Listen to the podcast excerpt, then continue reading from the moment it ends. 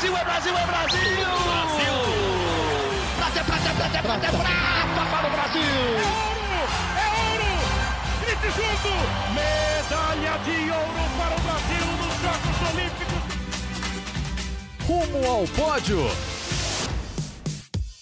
Saudações Olímpicas! Este é o Rumo ao Pódio, o podcast de esportes olímpicos da Globo. Eu sou Marcel Merguiz e estou de volta aqui aos estúdios da TV Globo em São Paulo. Hoje, terça-feira, 8 de novembro de 2022.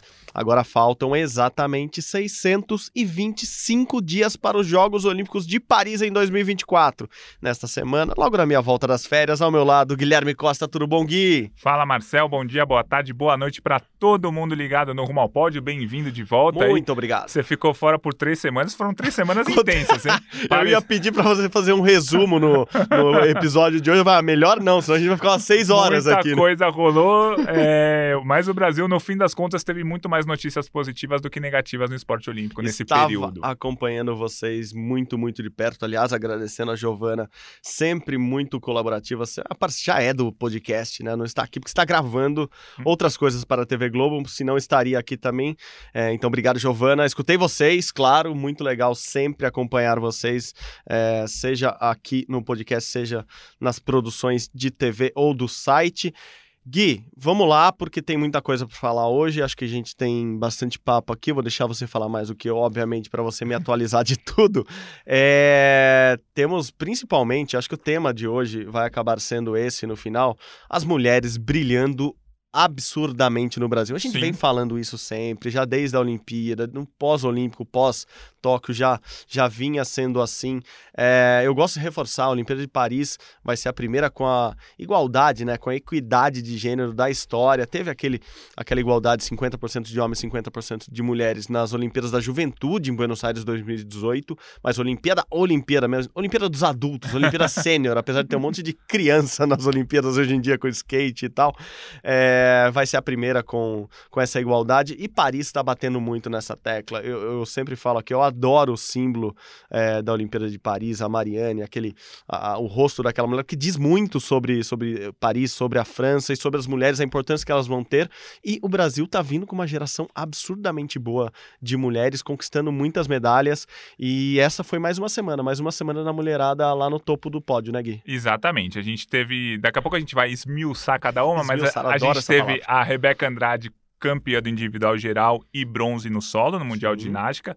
E a gente teve a Raíssa, campeã da etapa final da Liga Mundial de Skate, que é como se fosse o Campeonato Mundial desse ano. Esse ano, a gente comentou aqui, foi um ano tumultuado pra gente decidir qual que é o Campeonato Mundial de Skate, mas aí chegou nessa etapa final, tava todas as japonesas, todas as principais atletas do mundo aqui, aí se convencionou que esse foi o, o campeonato mundial. Uma coisa que eu acho muito interessante: o Brasil, somando aquele quadro que a gente adora fazer, a gente soma todas as medalhas do Brasil em campeonatos mundiais esse ano: atletismo, judô, natação, vela, junta tudo, e aí chega num negócio que o Brasil tem 22 medalhas esse ano, sendo Ó. 7 de ouro. De- dessas 7 de ouro, Ana Patrícia Duda, Rafaela Silva, Mayra Guiar, Rebeca Andrade e Raíssa Leal. Cinco Sim. ouros das mulheres e dois ouros do homem, dos homens. O Alisson nos 400 com barreira e o Filipinho no surf. Então aí a gente já vê o quanto o esporte olímpico brasileiro tá, tá muito bem representado pelas mulheres atualmente. Cinco campeões, na verdade seis porque é uma dupla, né? Mas assim, campeões mundiais de cinco provas olímpicas. Isso sem contar a Beatriz Ferreira, que foi vice-campeã no boxe, o vôlei feminino, que foi vice-campeão, a Beatriz, que foi vice-campeã mundial no judô, a Ana Marcela, que foi campeã mundial de uma prova não olímpica nas águas abertas, é, a própria Rebeca, que levou um outro bronze além do ouro. Enfim, é impressionante como as mulheres brasileiras estão ajudando a elevar ou, ou manter ou até elevar o nível do esporte olímpico brasileiro depois do recorde de medalhas de Tóquio. E daí eu já vou deixar. E é isso, né? O Brasil, 21 medalhas em Tóquio, no total. Uhum. É, os homens acho que tiveram uma a mais que as mulheres nesse Eu- no, eu- desempate ali final, né? Não, eu acho que ouro, no fim ficou 9, ficou 12 a 9 no fim. Ah, verdade. Pro- porque no fim o. No ouro que ficou uma a mais de, de homens. Isso, Isso, exatamente. isso, isso. E então 21, o Brasil já tem 22 esse ano e, e o levantamento que o Gui sempre faz e que, que a gente em geral faz é esse, né? Campeonatos mundiais ou similares, né? O que seria o similar ao campeonato Uhum. mundial, já que não teve um campeonato mundial de skate street, qual que é a liga ou qual é o torneio que, que se equivale? E nesse caso é o Super Crown do- da SLS. Então a gente considera assim Sim. a Raíssa campeã mundial. É, o que eu ia falar, e vou deixar esse tema, acho que pode ser o tema central da, da, da, semana que vem, último programa antes da Copa do Mundo Sim. de Futebol começar. E aqui a gente tem que falar na Copa do Mundo de Futebol, Copa do Mundo masculina de é. futebol, é. que a gente fala de tantos esportes aqui no podcast que a gente tem que deixar claro. Como é o último, a gente pode falar disso e me veio essa ideia porque a gente tweetou no final de semana, acho que quase que junto, sobre um mesmo tema, que é o Prêmio Brasil Olímpico para as mulheres. O Prêmio Brasil Sim. Olímpico, organizado pelo COB, é, considera todo mundo do time Brasil. Eu e o Gui, a gente já vota há algum tempo, os jornalistas votam é, em todas as modalidades, e no final tem o prêmio principal, que é o Prêmio Brasil Olímpico masculino e feminino. O feminino esse ano tá muito difícil. Assim, eu tenho quase certeza absoluta neste momento, e foi isso que eu tuitei, acabei escrevendo nas redes sociais no final de semana, que meu voto é para Rebeca. Tá. Pelo título do individual geral, por tudo que ela, que ela, que ela mostrou que ela tudo que ela fez e o que ela pode fazer. Acho que esse ano é um ano de consolidação da Rebeca. E eu acho que o meu voto no final vai ser para ela. Eu acho que o voto no masculino tá muito mais fácil, assim. Eu acho que eu vou votar no Alisson no, é no masculino isso, e eu acho que tá, ele é, o, é o dono porque não teria como perder mesmo. Mas entre as mulheres a gente tem a Rebeca, a Raíssa, a Mayra, a Rafaela, a Ana Marcela. É, é muita Ana gente. Patrícia Duda, Ana Patrícia campeãs, Duda. É. é. muita gente para você botar três finalistas. Ou seja, para ter as três finalistas já vai ser difícil. É, mas a gente fala, pode falar semana que vem mais de Prêmio Brasil Olímpico, já para projetar o Prêmio Brasil Olímpico normalmente é em dezembro. Mas acho que vai ser ano que vem, Esse né? ano, por causa da Copa, vai ficar para janeiro. É, não, até onde eu sei, né, gente? É, não, não, não, não se sabe ainda se vai ser no Rio ou São Paulo, mas deve ser no Rio ou em São Paulo. Ano passado foi Aracaju, primeira vez que foi no Nordeste. Esse ano deve ficar aqui ou no Rio ou em São Paulo. Mas enfim, a gente pode falar mais no, no próximo programa, Gui. É, hoje vamos começar falando por. Dá pra girar a roleta e escolher uma, né? Raíssa Leal. Vamos de Raíssa, porque a gente até comentou um pouco aqui. Título muito, muito importante. Contra as melhores do mundo. De novo se superando. Assim, tirando aquela aflição, aquela apreensão Nossa. na hora que ela tem. Ó, ó, na hora não, não sabia se ela tinha perdido o ar, se ela Nossa. tinha tido uma distensão no abdômen, se, se ela estava tendo um ataque cardíaco ou se ela só tinha suspirado errado. Mas no final não foi nada.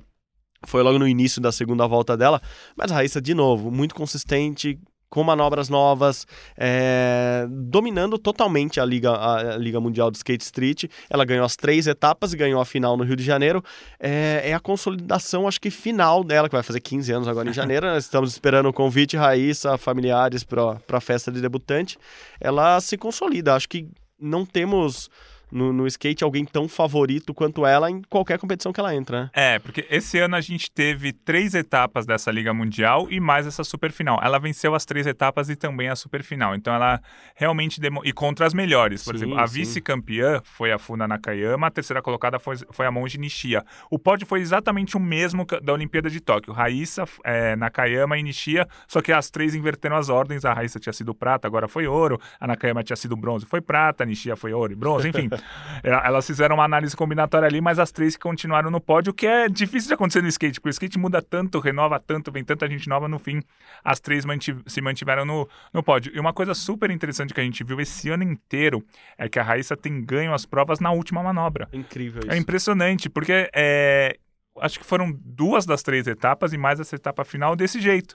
Tá em segundo ou terceiro na última rodada, vai lá, crava a última manobra, joga a pressão para quem estava em primeiro, que caiu para segundo para tentar acertar, e aí acaba sempre ou errando ou caindo, não consegue fazer a manobra direito, porque é muita pressão fazer na última rodada. E a Raíssa tem jogado essa pressão sempre na última rodada para as adversárias. Não, impressionante mesmo, é, até pela idade dela, né? A gente acompanha a Raíssa desde que ela tem 11 anos e a gente achou que ela ficaria com uns 11 anos durante uns 3 é, a gente sempre soube que ela era muito talentosa, que o fato dela ser pequena, leve, jovem, é, fazia ela elaborar manobras com mais facilidade que as demais, mas agora ela já está com 14 anos para 15, ela já cresceu, ela já está mais forte e ela continua com a mesma facilidade em dar é, manobras. Mas uma coisa que a gente sempre se perguntou é é, como que vai ficar a cabeça dessa menina? Porque ela era uma criança quando começou a ganhar. E, e, agora, mais madura, você percebe? Ela tem uma concentração muito forte, ela tem um poder de reação muito forte. Assim, características de atletas campeões olímpicos. É, ela que já é medalhista olímpico, Sim. claro, olímpica, claro, tem uma medalha de prata, mas ela, ela mostra uma força mental que me que me deixa animado, claro, para o futuro dela. É, a gente até comentou aqui antes do, do programa, né, a gente não sabe até quando ela vai competir. Mas ela tá, ela tá, me parece no auge dela, mas assim, qual é o auge da Raíssa? Se ela tem só Nossa. 14 anos. Então É. é, é curioso ver isso, né? É, é verdade. Ela, é, essa prova, especificamente o skate street feminino, tem os atletas mais jovens. Aí, aí fica a nossa dúvida de quanto tempo a Raíssa, ou mesmo a Nakayama, ou mesmo a, a Nishia vão aguentar. Porque será que elas vão até os 35 anos? Imagina 20 anos disputando. E No 35 topo, anos. é. E tem atleta de 35 anos no Sim. skate, só que ela não começou no skate de alto rendimento com 14 Uhum. ou com 11, enfim. Então é, fica, fica essa dúvida aí sobre, sobre a Raíssa, mas que em Paris ela vai estar, Los Com Angeles eu certeza. Uhum. imagino que também, aí depois a gente vê o que, que vai acontecer. Eu até na- ne- nessas férias, eu vi a entrevista da, da, da Raíssa com a Sky Brown, né? E as- a, a Sky, que estava no Rio para outras competições, falou que, que na Olimpíada de, de Paris ela já queria ir para o surf, para o skate, Sim. né? E, e- pensando que a Sky tem a Olimpíada de Los Angeles ainda para fazer isso em casa e tal, mas que ela queria logo, que ela queria. é, Assim, essa ansiedade dessa novíssima geração que quer resolver tudo e quer fazer tudo ao mesmo tempo. E, e isso passa um pouco pela minha cabeça. Será que essa geração com 22 anos já, assim, não quero mais andar de skate, eu não quero mais andar de surf e skate. Eu quero ir pra Marte, eu quero ir pra Lua, eu quero pilotar é, foguete, sei lá. E, e talvez elas tenham essa cabeça, assim, de fazer coisas novas daqui a pouco, porque elas vão estar fazendo a mesma coisa há 10 anos e ganhando no auge, assim, até quando elas vão querer ir. Enfim, é algo que a gente pode discutir mais pra frente, mas é, é algo que me intriga, assim, de ficar vendo essas atletas tão jovens e tão vencedoras já desde cedo. É só pra fazer uma atualização final disso, Gui, pra arrematar. Palavras bonitas hoje. é, essa parte do skate aqui. É, logo depois do, do, do Super Crown no Rio, a Federação Mundial, né, a, a, a entidade que gere o skate no mundo, soltou, enfim, eh, as datas dos mundiais. Exatamente isso que a gente tá Mas falando. Mundial de, de 2022. 22. Isso. Que, que não vão ser em 22, vão ser em 23 em Abu Dhabi, não, em Dubai, nos Emirados Árabes. Então, na última semana de janeiro, de 29 de janeiro a 5 de fevereiro, acontece o Mundial, agora oficial, vamos Aham. dizer assim, de street. E na sequência, de 5 a 12 de fevereiro, também lá em Dubai, nos Emirados Árabes, o, o Mundial de Parque. E isso já começa a valer, enfim, os pontos para a Olimpíada de Paris. Também vai ter outra. Eles anunciaram também que o Street também vai, vai ter a etapa de, de Roma no meio do ano, que também vai valer ponto para essa corrida para Paris. Então a gente começa a ver uma definição ali de quem, quem devem ser as brasileiras que vão para Paris. Eu acho que, como você disse, Raíssa tá dentro, a Pamela que ficou em quinto, né? se eu não me engano, a nessa etapa. pertinho da Também. final. né? E a Gabi Mazeto me parece a terceira opção mais Sim, óbvia a- acho agora. que- A não A, a ser... Letícia ainda não falou que não Exato, vai, mas a isso. Letícia, como não competiu regularmente nos últimos dois anos, é, talvez ela fique fora. Mas esse terceiro nome é a grande dúvida mesmo. Se, podemos ter uma briga entre Letícia e Gabi, mas se a Letícia não participar ou não for para todas as competições pré-olímpicas, acho que é, tá, tá, tá encaminhado para Gabi, que fez parte da final, ficou em sétimo, se não me engano, no Rio de Janeiro no domingo. Exatamente. Boa, boa. Acho que arrematamos assim o skate. Vamos passar para para ginástica que teve, enfim, um final de semana histórico, uma semana, né, uma semana Uhum. inteira histórica com o Campeonato Mundial lá em Liverpool, na Inglaterra.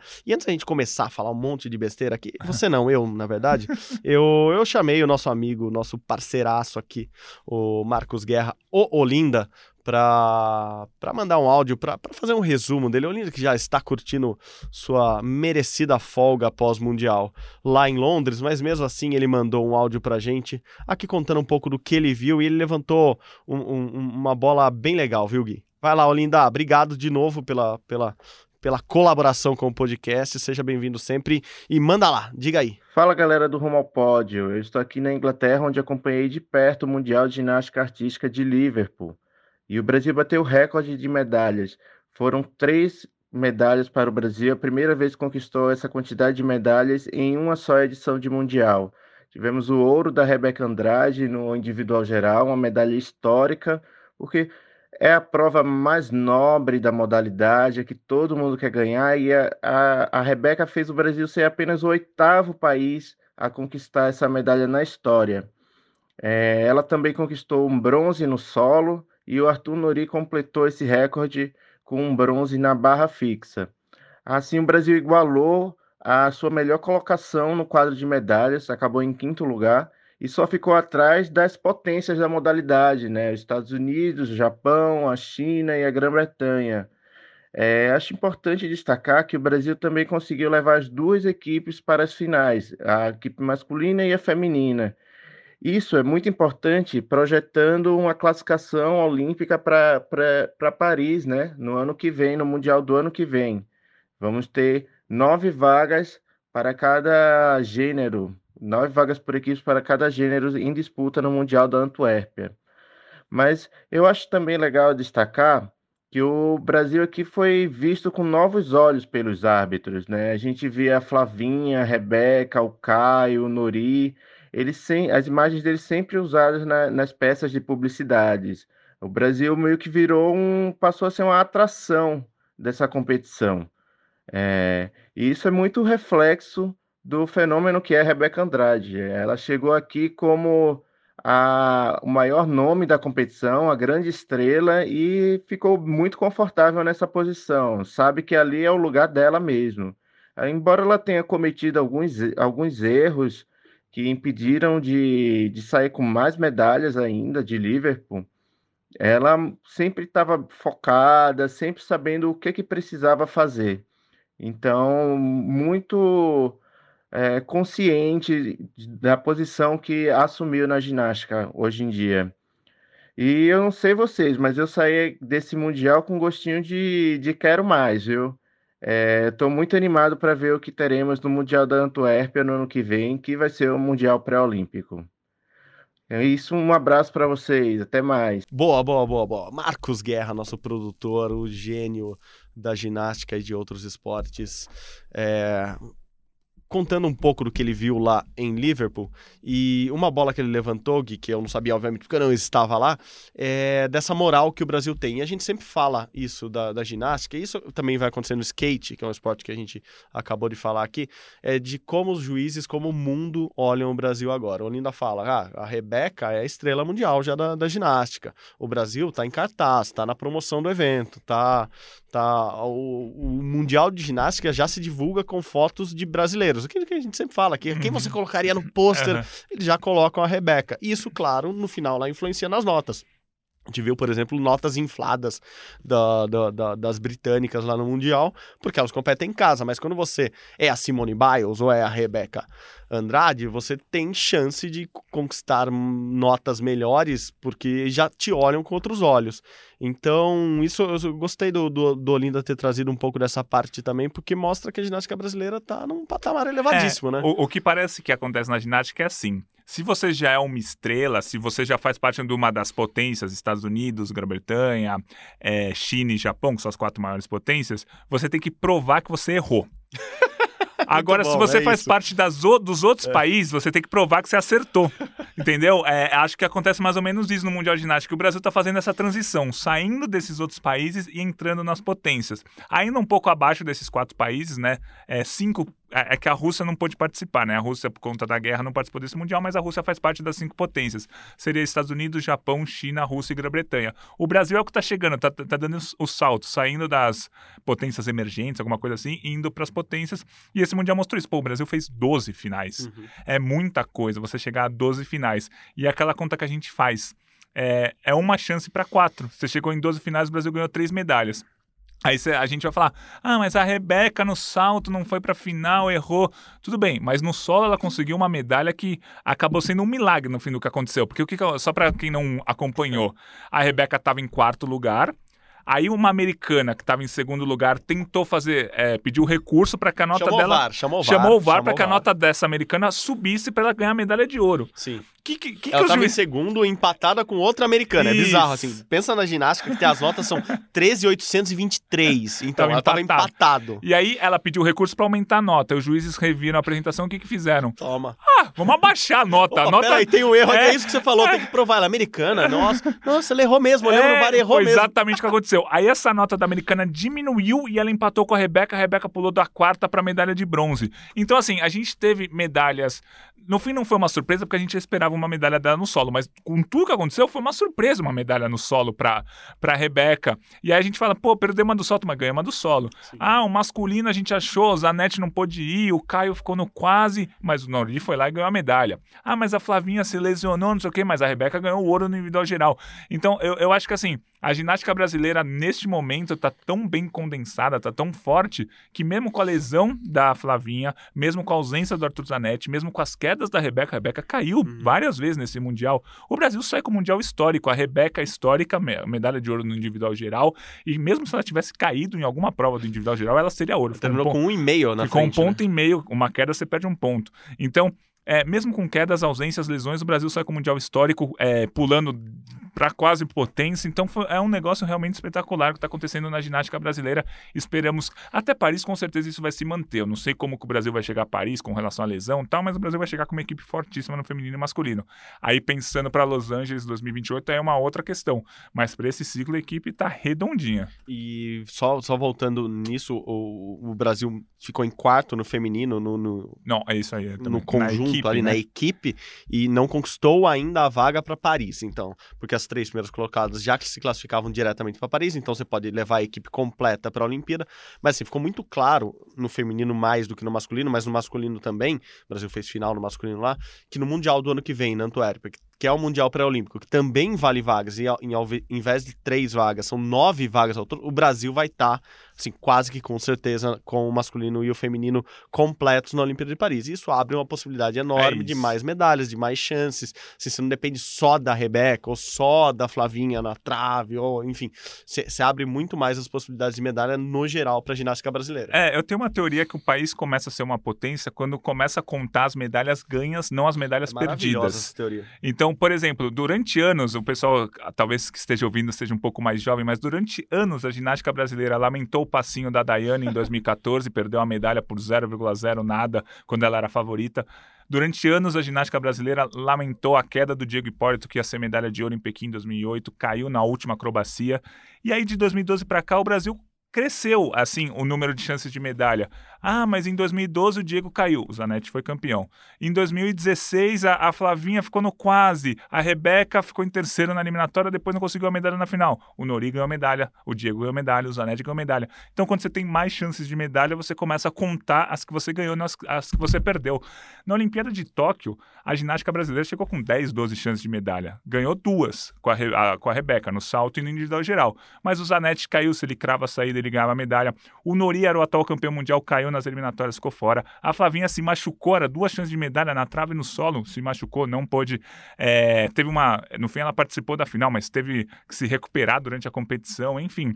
É, quedas, lesões acontecem. O que importa é que você tenha muita chance de medalha, pra, mesmo caindo, mesmo lesionando, mesmo com alguém ausente, o Brasil sai sempre com medalha. Foi o que aconteceu nessas últimas competições. Perfeito, sua observação é muito, muito pertinente, porque a gente tem mesmo na cabeça essa- essas imagens, né? O passinho pra fora, a escorregada e caiu de bumbum no solo, e É não o isso. que. E a gente já não guarda desses Não erros. guarda. Você não vai guardar nenhum erro desse Mundial Não- agora. Nem na Olimpíada de Ah, Tóquio. é a, a isso. Rebeca errou no solo na Olimpíada Ah, de o Tóquio. Caio não fez a, a saída perfeita É isso. dele no, no, no salto sobre a mesa. Porra, poderia ter sido, mas assim, tem três medalhas que meio que abafam esse Isso, erro. exatamente. Isso é bom até pro Caio, que não precisa ficar lamentando eternamente esse quinto lugar, porque ele sabe que por muito pouco ele não entrou no pódio. E na próxima é só ele acertar que talvez ele esteja lá. E é o que acontece com todas as potências. As americanas caem na ginástica, os americanos caem na ginástica, só que eles não se lembram muito das quedas porque eles saem Sim. com várias medalhas de qualquer forma com os caras que não caíram. E a gente tem esse mundial, o Brasil podia ter conquistado oito medalhas, podia, conquistou três, já foi um resultado histórico. É, é isso, a ginástica brasileira tá, tá num caminho muito bom para Paris 2024, para Los Angeles 2028, aí a gente Vamos pensa depois. Vamos né? falar nisso agora um pouquinho, porque a notícia de hoje, já do desembarque, calma, calma, calma, Brasil. É, Rebeca, enfim, chegou no, de avião no Rio de Janeiro, já desceu lá, já deu entrevista coletiva, acabou de falar com, com a imprensa lá no Rio de Janeiro e, e perguntada sobre fim de carreira, sobre aposenta- aposentadoria, ela disse que está mais perto do que longe. Hum. Daí, óbvio que todo mundo fala assim, como assim? Você tem 23 anos de idade e tá falando em aposentar, mas talvez, e é só um talvez aqui, eu não estava na, na entrevista com ela e não Uhum. falei com ela desde a volta dela, é, tem a ver com isso que a gente falou da Raíssa, da- das meninas do skate, assim, a Rebeca tá há muito tempo já aí, a gente, Sim.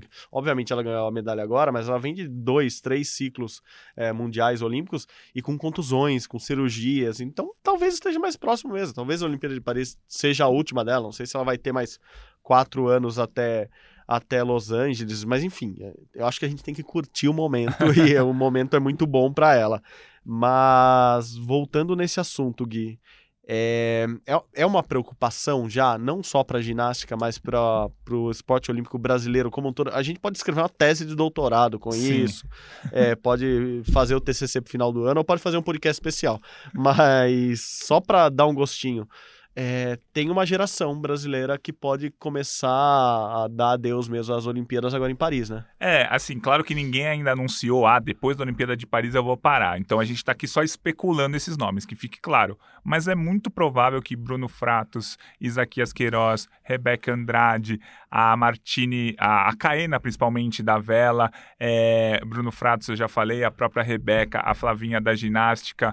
É muito provável que esses nomes se aposentem depois da Olimpíada de Paris 2024 e o Brasil fique num vácuo aí. O Thiago Braz do salto com vara, duas vezes medalhista olímpico, e o, o próprio vôlei de praia, é, Ana Patrícia e Duda são jovens, mas as outras atletas que estão chegando, que estão disputando a vaga olímpica são todas mais velhas. Então é muito provável que a, a gente tenha um boom de geração aí para Los Angeles 2028 e a gente precisa ficar atento, porque muita gente vai parar após 2024. Pouca gente parou pós a, a pós Tóquio 2021, porque pensaram, pô, três anos só de ciclo, dá, dá, dá, dá pra, O dá pra ir mais um pouquinho. O ciclo é. era menor e muita gente vinha desses sofrimentos de, pô, eu passei por tudo isso na pandemia. É A isso. Olimpíada foi adiada, eu vou aposentar agora. Não, agora eu quero fazer esse ciclo direito, até porque são só três anos, não tinha dizer, é um quarto de, de, de tempo a menos, então dá pra, dá pra prosseguir. A gente teve realmente muito poucas, quase nenhuma aposentadoria é, muito grande no, no, no esporte olímpico brasileiro.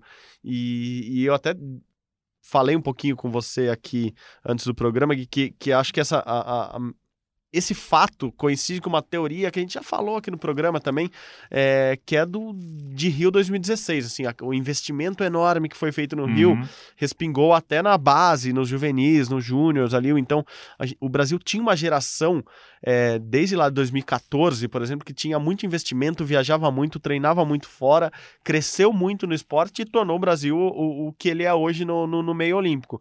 Mas, passado a Rio 2016, veio todo mundo ainda no embalo de, de Tóquio e talvez agora seja o finalzinho dessa, dessa grande geração Rio 2016 é, em Paris. Eu acho que é algo para a gente pensar, porque a gente sabe muito bem, depois do Rio 2000 da, da Rio 2016, a gente não teve o mesmo fluxo de investimento, o dinheiro minguou um pouco, ali as torneiras foram fechadas e não, não tem mais aquele aporte gigantesco que tinha antes. A organização continua, ao que me parece, sendo muito bem feita, o COB continua ali cuidando muito bem da elite do esporte nacional, mas me parece que ela tem se não uma data de validade, ela tem um foco que é essa Olimpíada de Paris e depois a gente não sabe. É isso, exatamente. A gente não sabe. A Rafaela Silva, campeã mundial, vai continuar. A Mayra Guiar, que foi campeã mundial, vai tentar mais um ciclo depois de Paris.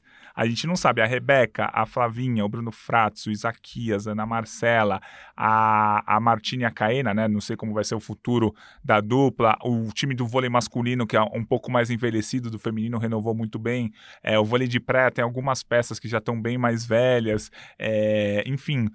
Não sei como vai ser, não, não dá para cravar nada ainda, mas assim, é ligar um alerta de preocupação aí de como vai ser nossa vida no esporte olímpico depois de Paris. Eu falei aqui só de cabeça 10 nomes.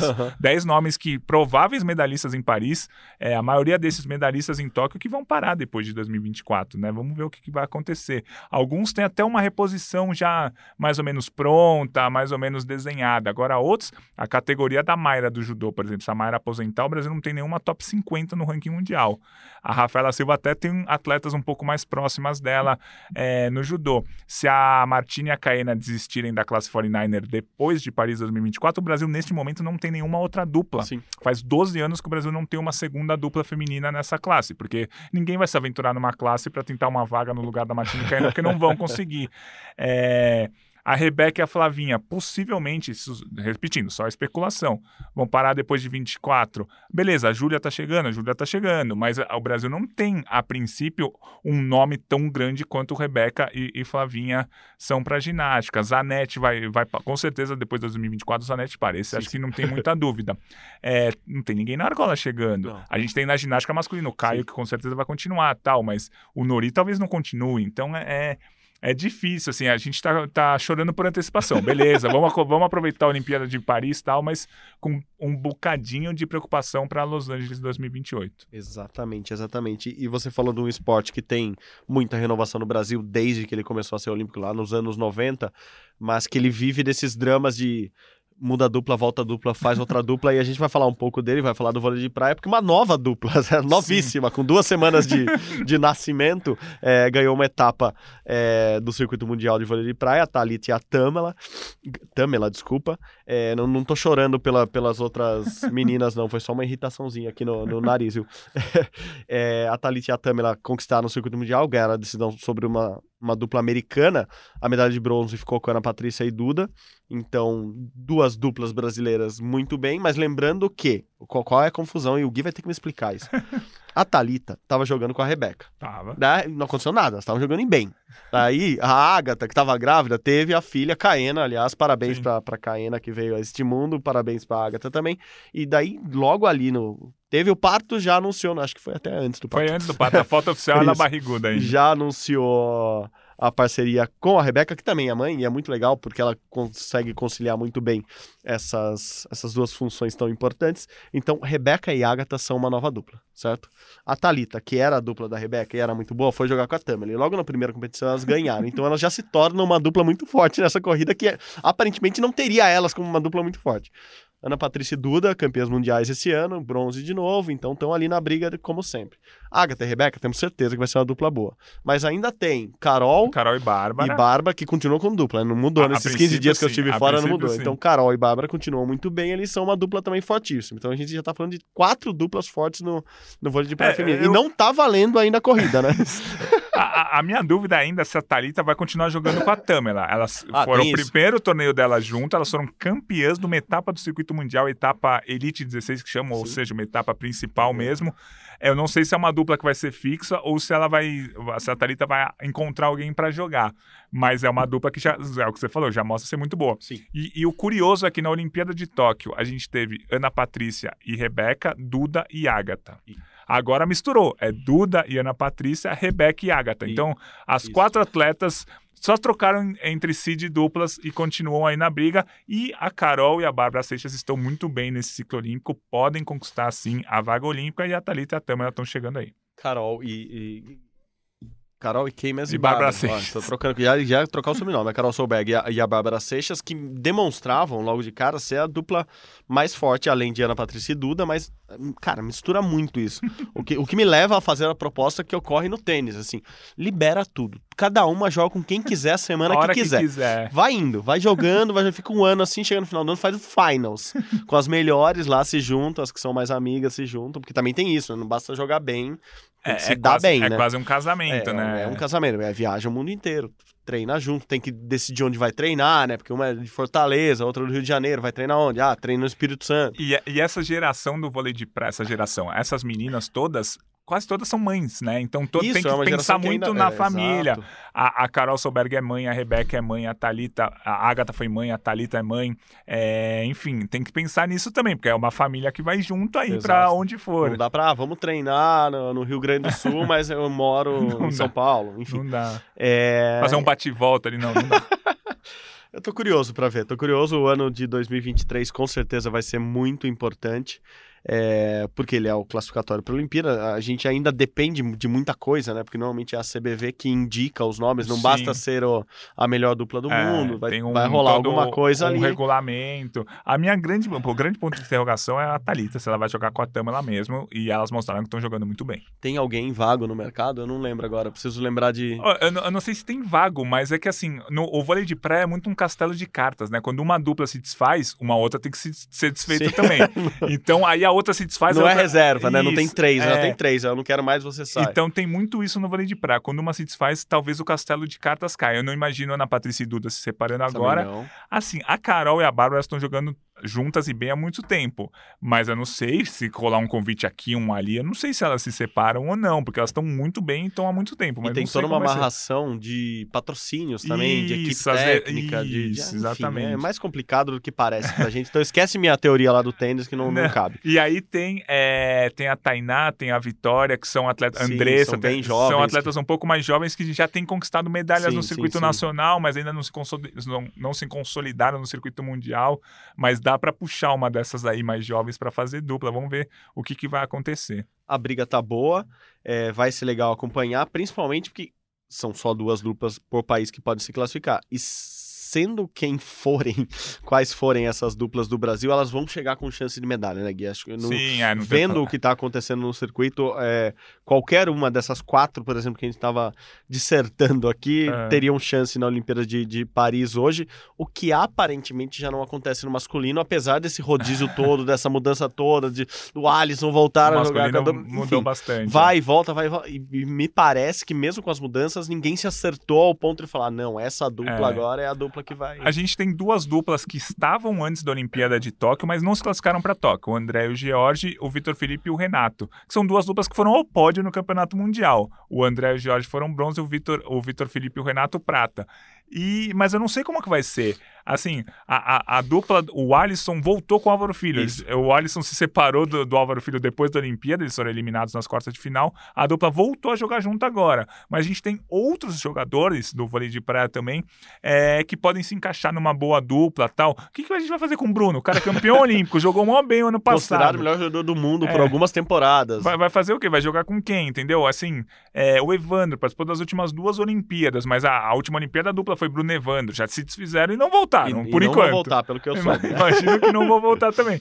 Então tem muito jogador pra pouca dupla. Acho que essa é a realidade. Tem muito jogador pra pouca dupla. O feminino, eu acho que eu tô mais tranquilo com relação Isso, aos também, resultados. também o masculino concordo. precisa avaliar como vai ser 2023. O feminino, aconteça o que acontecer, 2023 vai ser bom pro Brasil. Isso, é- isso é um fato. Perfeito, perfeito. Voltamos ao tema inicial dos programas. Mulheres estão melhores É, que os homens putz, é neste isso momento mesmo. no esporte olímpico nacional brasileiro.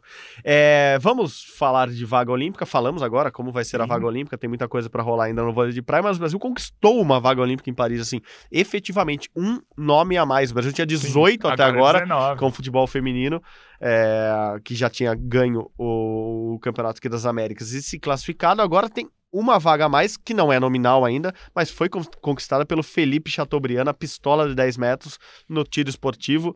É, tá rolando, né, Gui, o Campeonato das Américas aqui no, no tiro esportivo e o campeão ganha a vaga já direto. Não é ganha a vaga pro PAN do ano que vem, ganha a vaga direta para a Olimpíada, a vaga do país, pistola de 10 metros, que é a mesma de Felipe Vu, medalhista olímpico no Rio 2016. Então, Felipe Chateaubriand. Isso, então assim, a- a- quem conquistou a vaga foi o Felipe Chateaubriand, mas a vaga neste momento é do Brasil. Se a confederação quiser levar um outro cara, pode Ou levar Felipe cara. É Vai levar o Felipe. Ah, o campeão Mas- de 2016. É, Vamos isso. homenageá-lo, vai. Mas ao que tudo indica, a vaga será do Felipe Chateaubriand. Não tem nada no papel escrito É, isso. Em 2016 deu uma confusão. Teve atleta do tiro esportivo mesmo entrando na justiça para tentar a vaga, enfim.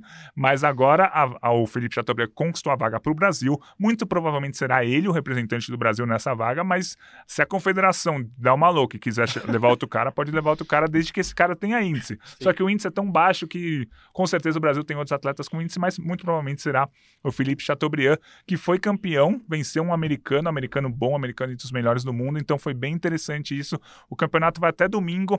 É difícil, mas o Brasil pode conquistar outras vagas ainda. Só o campeão de cada uma das provas vai para a O Olimpíada. próprio Felipe foi uma surpresa, porque ele passou, se não me engano, em sétimo para Isso. final. Não estava tão bem ali, mas no- na hora que decide, na hora de acertar o alvinho ali no, no centro, ele conseguiu a vaga. Então, parabéns ao Felipe, parabéns ao Brasil. Mais um 19, claro que é só o começo, tem muita vaga. Mas já estamos anotando. A maior aqui. parte das vagas vão ser conquistadas só ano que vem. Tem muito campeonato já rolando que vale vaga, enfim. É, mas a gente tem que ir anotando essas vagas para lembrar. Então, futebol e tiro esportivo Brasil já tem vagas lá, 19 atletas garantidos. Já pode reservar alguns quartos lá, não sei quantos Isso, quartos. já- já- já reserva. mas já pode reservar um, um lugarzinho lá em Paris para esse pessoal ficar. É, bom, vamos mudar então pro tiro, que ainda continua essa semana. Semana que vem a gente fala se o Brasil conquistar mais alguma vaga. Vamos pro judô, Gui. Teve, teve campeonato um pouco menor, mas importante aqui em Córdoba, Open de Córdoba, na Argentina. É, o Brasil foi com a equipe boa, medalhistas mundiais lá, Rafaela Silva e Daniel Carguinin, por exemplo. É um campeonato que serve muito como base aqui nas Américas, justamente porque ele também dá essa, esse essa, esse panorama do que o Brasil pode fazer no que vem, por exemplo, no PAN, que o Brasil é dominante nas Américas. Exatamente. É, é, é, o, a classificação para os Jogos Pan-Americanos no judô é meio confusa. E esse, e esse torneio valeu pontos para a classificação para os Jogos Pan-Americanos. Mas aí o ano que vem a CBJ que faz as contas lá para ver quem que Aí vai o Brasil pro PAN, classifica em todos. São as É. sete categorias, classifica E- sete, no masculino e no feminino. que, e o Brasil tem umas vagas extras porque ganhou o panzinho lá de Ah, Cali. é, e daí pode ter dois por. Isso, aí é uma vaga extra. Isso é novidade, isso é novidade. Isso, então beleza. Dito isso, Rafaela Silva voltou depois de. faz três, quatro semanas ela foi campeã mundial, voltou e já levou ouro nesse Open de Córdoba. E o Daniel Carguinin, que tinha sido bronze no Campeonato Mundial, também levou ouro. Os dois. É sempre bom ganhar medalha de ouro, é sempre sim. bom vencer. E a Rafaela Silva, desde quando ela voltou dos dois anos de suspensão do doping, tem competido muito. Isso é- eu acho muito legal. E acho que ela que tá, tá querendo também. Ela participa de qualquer evento. Ah, agora vale ponto pro ranking, Fiquei não anos vale. competir, agora Agora vai, tudo. vai para tudo. Então isso é muito legal. Então a gente tem visto a Rafaela competindo bastante e ganhando bastante. Isso é muito bom. Ela foi campeã mundial, ótimo, mas os outros torneios ela já tinha ido ao pódio em vários deles e agora venceu esse Open de Córdoba, muito legal. Parabéns. Judô brasileiro tá tá encaminhando, tá melhorando no ciclo É. também. Eu não quero me iludir com nada, mas assim, o esporte brasileiro tá crescendo esse ciclo e o judô tá indo por esse caminho. É, quem não estava nada bem no ciclo passado, mas que pelo menos agora parece demonstrar alguma chance de reação é o basquete. A gente tá falando de Jogos Pan-Americanos aqui, ó. Judô, o Brasil vai chegar com sete chances de ouro no feminino, sete chances de. É difícil falar sete chances de ouro. Não sei se é meu nariz que tá trancado, ou... mas enfim, o Brasil vai chegar com chance de ouro em todas as categorias. Eu Boa. lembro de 2015 de ter feito essa reportagem. O Brasil chegava com chance de ouro em todas e alguém não conquistou, se eu não me engano, o Rafael. a- a Alex Pombo. Ah, Alex Pombo, verdade. Não, não, é o Rafa Alex Silva, Pombo, é, que o Rafa, o Rafael Baby conquistou, mas foi difícil, aconteceu alguma coisa. Teve um que não. Daí foi o cara ganha prata e vira uma crise, assim. Que 14 medalhas, 13 ouros e uma prata. Crise no judô brasileiro. Então, o judô brasileiro no PAN isso, assim, é essa, É essa potência. O que não acontece no basquete, muito menos no 3x3, que é uma novidade, veio dos últimos programas olímpicos, desde os Jogos da Juventude, veio no último PAN, agora vem neste. ne- na última Olimpíada, agora vai ter no PAN, vai ter na Olimpíada e o Brasil conquistou a vaga. Pro Campeonato Mundial e pros Jogos Pan-Americanos. É isso. Estamos melhorando, estamos classificando. Assim, lembrando, na última Olimpíada, o Brasil não foi no basquete em nada. Não, Não foi na quadra, nem não na- foi nem no na 3x3, não foi nem Paralimpíada. na Paralimpíada. Então, a bola laranja vai aparecer. Nós. Azedou a bola laranja no último ciclo, agora voltou a ficar docinha. Espremeram a, a laranja toda. O bagaço da laranja. Não, não sobrou nada ali, uma gotinha de basquete pra gente curtir nas Olimpíadas, nem nas Paralimpíadas, mas agora o Brasil volta, é, conquistou a vaga no, no, no 3x3, como eu disse, mais uma equipe que vai pro PAN, é, já classificada, e me parece que, assim como aconteceu no Sula, é, o Brasil vai para esse próximo PAN com, com, com uma força, com uma gana que, que vem sendo alimentada pelo próprio time Brasil, pelo próprio COB, né, Gui? É isso, o basquete feminino do Brasil ficou com a medalha de prata na Copa América e o basquete masculino ficou com a medalha de bronze. O feminino perdeu a final para o Canadá, o masculino perdeu a semi para Porto Rico, mas ganhou de Trinidad e Tobago. Esses resultados fizeram com que o Brasil se classificasse para os Jogos Pan-Americanos do ano que vem, importante, e para a Copa do Mundo do ano que vem. Então são dois resultados importantes, duas vagas importantes, garantindo o ano de 2023 para o basquete 3x3. Pelo menos vai cair aquela verba É, na confederação. Exatamente. Que Vai dá par- briga, dá briga, mas vai cair a verba. vai, vai participar da- das duas principais competições e aí vai pensar na vaga para a Olimpíada de 2024, o basquete 3x3 do Brasil. Boa, boa. Quem também conquistou vaga no, no PAN do ano que vem foi o Hipismo CCE, né, o conjunto de equitação completa. É, essa com medalha de ouro, também na Argentina. Os campeonatos estão sendo muito aqui, né? A Argentina, a Chile estão concentrando Uhum. muitas competições. É, Brasil vai bem de novo. O CCE do Brasil já, já, já é mais bem consolidado do que o basquete 3x3, mas bom garantir a vaga com ouro. O Brasil mais uma vaga garantida no PAN do ano que vem. Lembrando, vai ser em outubro ano que vem, se não me engano, dia 25 de outubro começa em Santiago, capital do Chile. É, então, o- os Jogos Sul-Americanos terminaram faz três semanas, mais ou menos, e não tinha estrutura lá em Assunção para fazer o hipismo CCE, o concurso completo de equitação, porque você tem que ter uma pista de cross-country, que é um negócio muito maior, muito mais é, desenvolvido, tem que ter um, um- um percurso gigantesco tal. Então, eles fizeram o Campeonato Sul-Americano valer vaga para os Jogos Pan-Americanos. O Campeonato Sul-Americano, como você falou, foi esse fim fim de semana, o Brasil ganhou ouro, garantiu vaga para o PAN, ganhou ouro com Carlos Parro no individual também. Então, tudo tranquilo no hipismo CCE, que nos Jogos Pan-Americanos dá vaga para a Olimpíada. Então, o PAN para o hipismo CCE é muito importante, é... mas é muito provável que o Brasil pegue essa vaga assim. O Brasil é presença constante nas Olimpíadas no hipismo CCE, tá sempre ali. É, na Olimpíada de Sydney foi sexto, depois foi décimo, aí fica em oitavo, décimo primeiro, fica nessa região ali de não chegar a brigar por medalha, mas está sempre, tá sempre ali no, no reboliço, no pagode ali do hipismo CCE. Tá na bagunça, Tá tá, na bagunça, bagunça. isso que é importante. E, e lembrando, a gente sempre fala disso aqui, é uma escadinha mesmo. Você ganha o Sul-Americano, ganha o PAN e conquista a vaga para as Olimpíadas. Normalmente, assim, não dá para chegar do nada e conquistar. A gente falou isso, inclusive, da Rússia, né? Que suspensa É. por, em muitos esportes, agora não tá disputando os campeonatos regionais, né?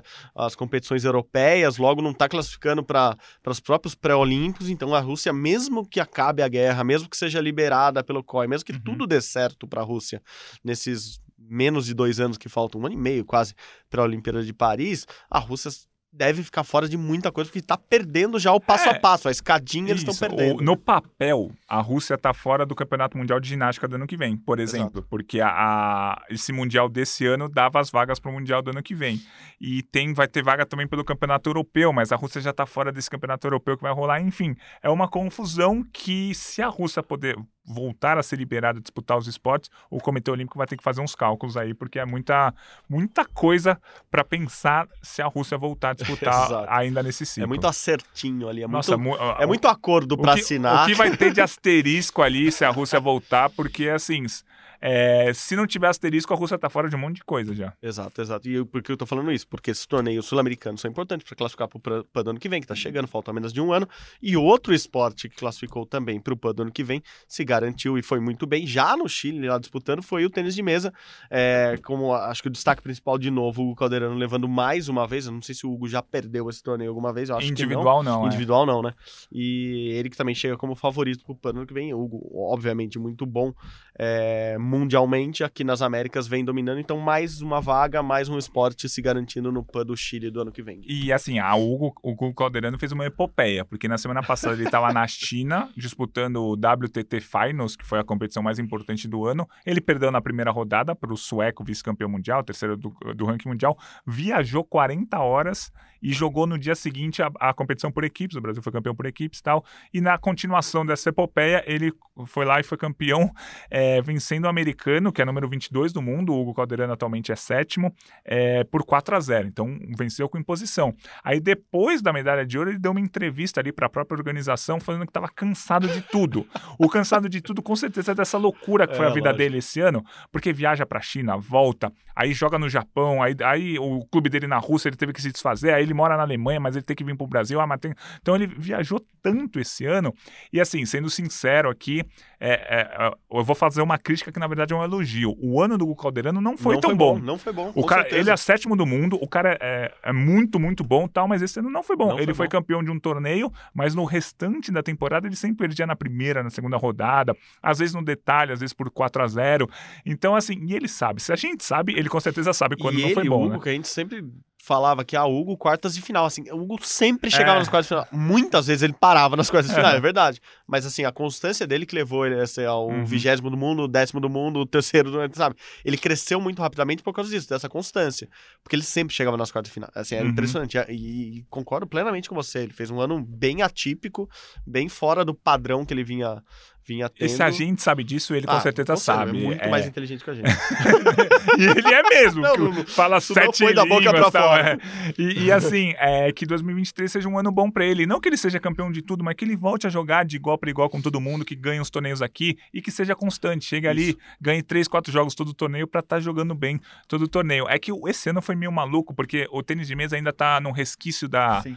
Da, da Pandemia. pandemia, então muitos torneios na China e pro, e pro Hugo jogar na China é muito difícil, porque ele é vegano e comer na China para ele é muito difícil. Ah, ele perdeu, ele disputou esse WTT Finals que, eu- que eu falei, ele perdeu 3 quilos lá porque ele não encontrava onde comer o Hugo direito. é um cara magro. É. Já é um cara magro e alto. Então, então assim, é, ele teve todo o desgaste da viagem, todo o desgaste de não, de não conseguir comer na China. Então, são todos esses problemas. O Hugo, ele tava, é, tava num clube russo, aí começou Agora a guerra, ele teve pra- que sair, aí ele foi pro clube do Do Japão. Japão então, não ajudou muito na. na- é, então ele continua longe, ele continua tendo que viajar muito, ele mora, Ele mora mora na Alemanha. joga por um clube japonês, ele é brasileiro, claro, fala sete línguas. Então, eu acho que a, a- ele teve um ano muito tumultuado, acho que essa é a verdade. Tumultuado, e mesmo assim, a gente tá falando do ano dele, e ele é sétimo do ranking, Exato. tá? Ele é sétimo do ranking mundial ainda. É que a gente esperava que ele fosse terceiro ou quarto, que nem ele terminou ano passado. Perfeito, perfeito. É isso. E a gente só fala isso porque a gente acredita que É, ele tem é- é muito isso. potencial, porque é um cara jovem, inteligente e muito acima da média em todos os sentidos. E em relação à China ainda, ele já me contou isso também, que muita gente tem dificuldade em entrar lá pra jogar. Ele, ele até cogitou jogar a Liga Chinesa. Pra uhum. melhorar tal, mas é, eles não abrem pra todo mundo, como, como a China faz com, enfim, com o mundo inteiro. Eles não convidam todo mundo, mas o, o Hugo já tem tanta moral lá, e o fato dele começar a falar mandarim, essas coisas Aham. todas, ele tem as portas abertas lá. Eles aceitam o Hugo pra jogar lá, mas a pandemia pra lá ainda tá muito complicado. Sim. Bom, eu que voltei de viagem, agora uma das notícias foi que uma das Disneys na China, tem duas lá, te- fechou, porque eles ainda têm a história do Entendi. Covid zero. Teve um caso na Disney da China, ó, que assunto aleatório, gente. e daí eles fecharam a Disney com as pessoas lá dentro. Nossa. Até todo mundo testar negativo e Meu sair. Deus. É, é esse o nível de. Entendi. Então, entenda por isso como é complexo organizar uma competição na China por causa da, da política de, de Covid zero, por Sim. causa da política total da China, enfim. Muito complexo, tão complexo quanto Hugo Calderano é em sua essência. Gui, estamos quase acabando aqui o, o episódio dessa semana, mas eu queria que você também fizesse um resumo para mim, porque eu tô chegando de férias, lembre-se disso. Das Paralimpíadas, assim, a gente.